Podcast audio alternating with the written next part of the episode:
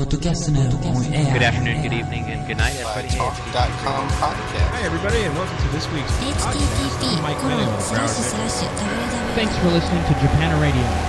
http colon slash slash www.community www.communityplatform.jp slash cell 14 internet radio. Community FM, free paper, mass media, mobile phone, newspaper, e-community platform. muziek die zelf samengesteld. Deze er niet meer in, maar die ga ik nu draaien. Een 7 days, 7 weeks.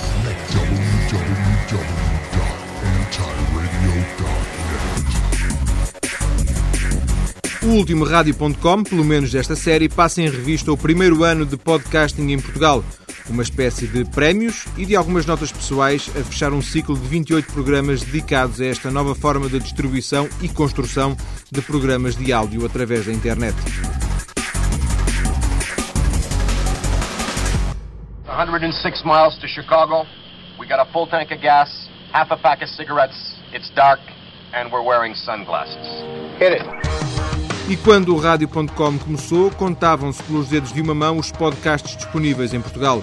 O primeiro a ser destacado foi o Blitzkrieg Bop, de Duarte Velez Grilo, apresentado precisamente como o primeiro.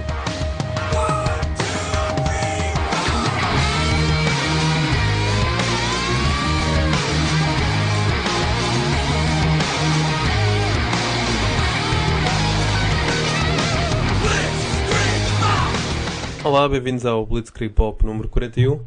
Eu sou o Duarte Velez Grilo. Não é claro ainda qual foi realmente o primeiro podcast português, até porque, por essa altura, José António Moreira já realizava os sons da escrita.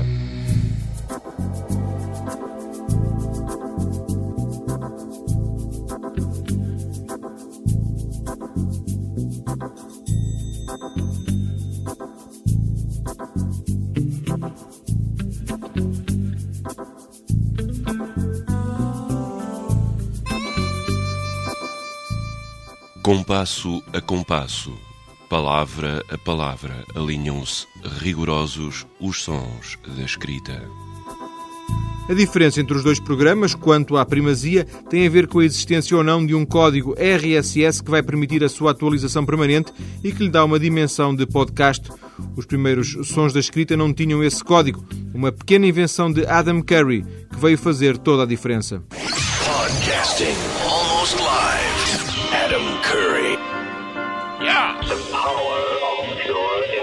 Hey everyone, how are you doing? Welcome to the Daily Source Code. Today is Thursday, December oh, 16th, 2004, coming to you from Curry Cottage in the United Kingdom.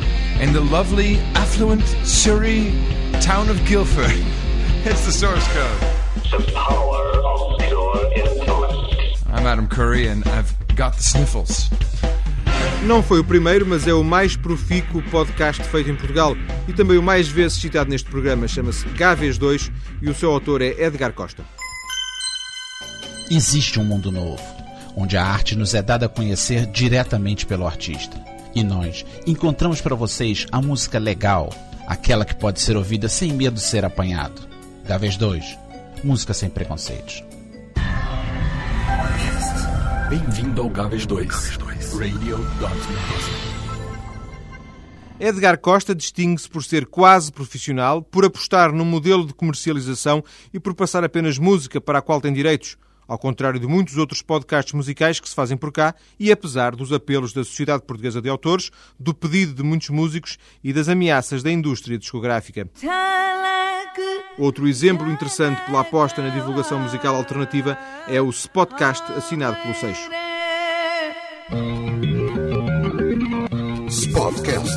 This is a true story. Imaginação. Sonora. Cis total. Arroba. Gmail.com.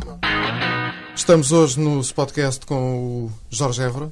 Boa tarde, Um- boa noite. Boa noite ou Bom bom, dia. dia. conforme a hora e o local onde nos estiverem a sintonizar. Isto é um, um velho clichê da rádio, não é?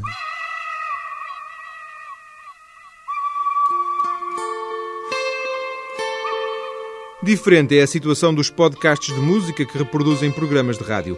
O Íntima Fração, que passa agora na Rádio Universidade de Coimbra e continua a ser feito por Francisco Amaral, é o mais conhecido. Íntima para a ação. Sempre pouco para dizer, muito para escutar. tudo para sentir, sempre à espera de uma resposta, de um sinal, da intimidade de uma esperança.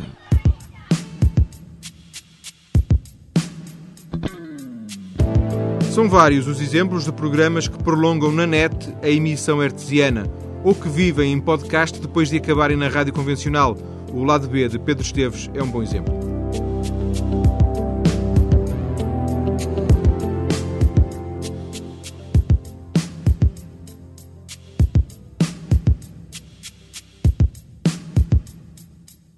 Lado B.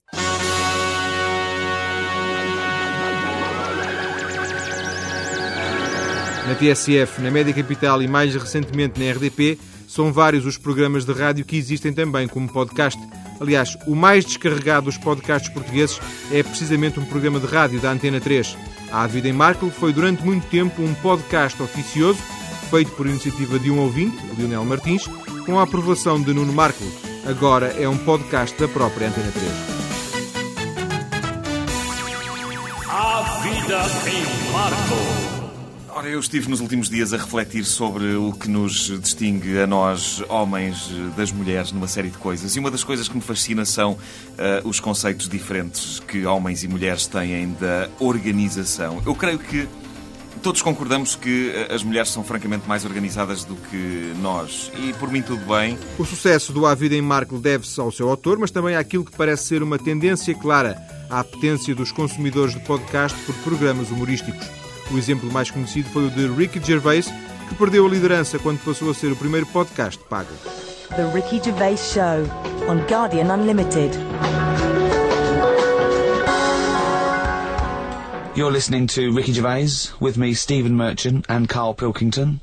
You're thinking, well, why are we doing a podcast? Why are we doing a podcast for, for, for no money? Is it no um, money? There's no.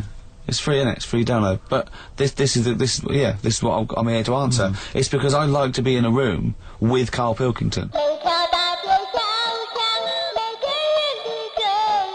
Por cá, em termos de programas humorísticos, há dois registros obrigatórios pelo pioneirismo e pela persistência. O de Francisco Delgado. Que coisa apre.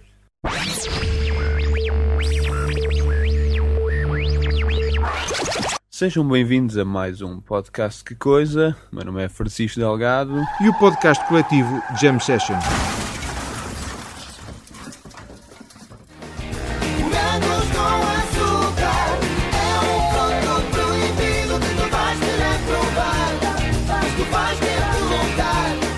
Morangos com açúcar. Jam Session. I know you're gonna dig this. Mas não há apenas dois podcasts humorísticos em Portugal. Nos últimos três meses têm surgido novos projetos nesta área e também, por exemplo, no espaço educativo.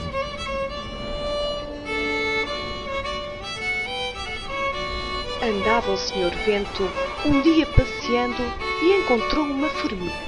Senhor Vento, que força! Lá caí de barriga. Olá, bem-vindos a mais um Six Set Agridoce. Outra área com várias propostas, seguindo aliás a tendência internacional, são os podcasts sobre tecnologia. O Six at Agridoce foi o primeiro. Eu sou o Duarte. Eu sou o Duarte Belis Grilo. Começou bem hoje. Começou bem hoje, pá. Eu sou o Duarte Belis Grilo. E eu sou o David Rodrigues. Olá, Duarte. Bem-vindo. Olá, David. Tudo bem? Isto Ah, começou bem. Sim, pá, gravar podcasts de manhã não resulta muito bem, pelos vistos. Pá, não, não resulta. Não resulta. Estás a experimentar um novo Skype? Então é a versão beta 2.5 do Skype, com suporte para uma espécie de chamadas em conferência. O Skypecast deles. Do Skypecast, exatamente.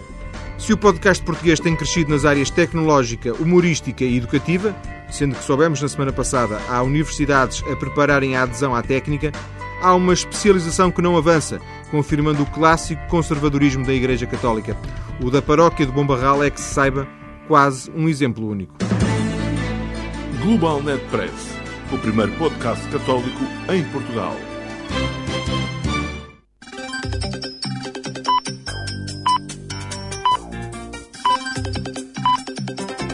certo o seu relógio, são horas da Global Net Press, o podcast da paróquia de Bombarral.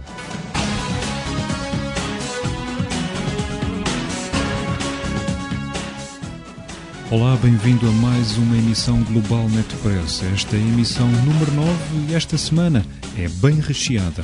No noticiário temos muitas histórias para lhe contar.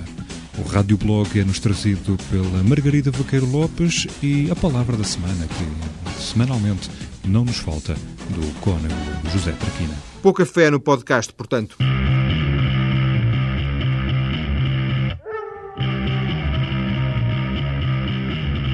Sendo o podcast uma forma de levar a mensagem, qualquer que ela seja, mais longe, surpreende a pouca fé nas potencialidades desta técnica. Nestes oito meses e à margem do fenómeno áudio, apareceram também os primeiros videocastos com José de Pina e Filipe Homem Fonseca, das produções fictícias, a liderarem o processo pela ousadia e pela consistência da proposta.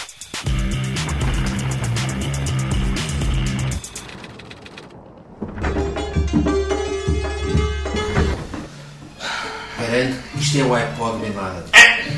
Eu vi o Bin Laden. Shakira. Madonna. E por falar em podcasts com imagem ou videocasts, uma quase crítica para a SIC que passou a distribuir quatro dos seus programas, entre eles O Homem da Conspiração da SIC Radical ou O Estado das Artes de Paulo Portas, mas só com som. Ainda assim, a SIC é a única a dar um passo em frente e a aproximar-se do que se antecipa vir a ser o futuro. Tal como o Expresso, o primeiro jornal português a produzir podcasts semanais em prolongamento à edição em papel.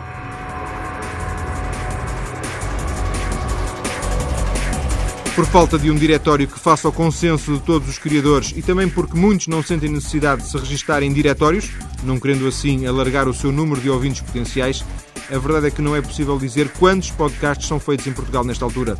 Mas não será exagerado falar em 50 só dos privados ou amadores. 10 vezes mais do que há 8 meses.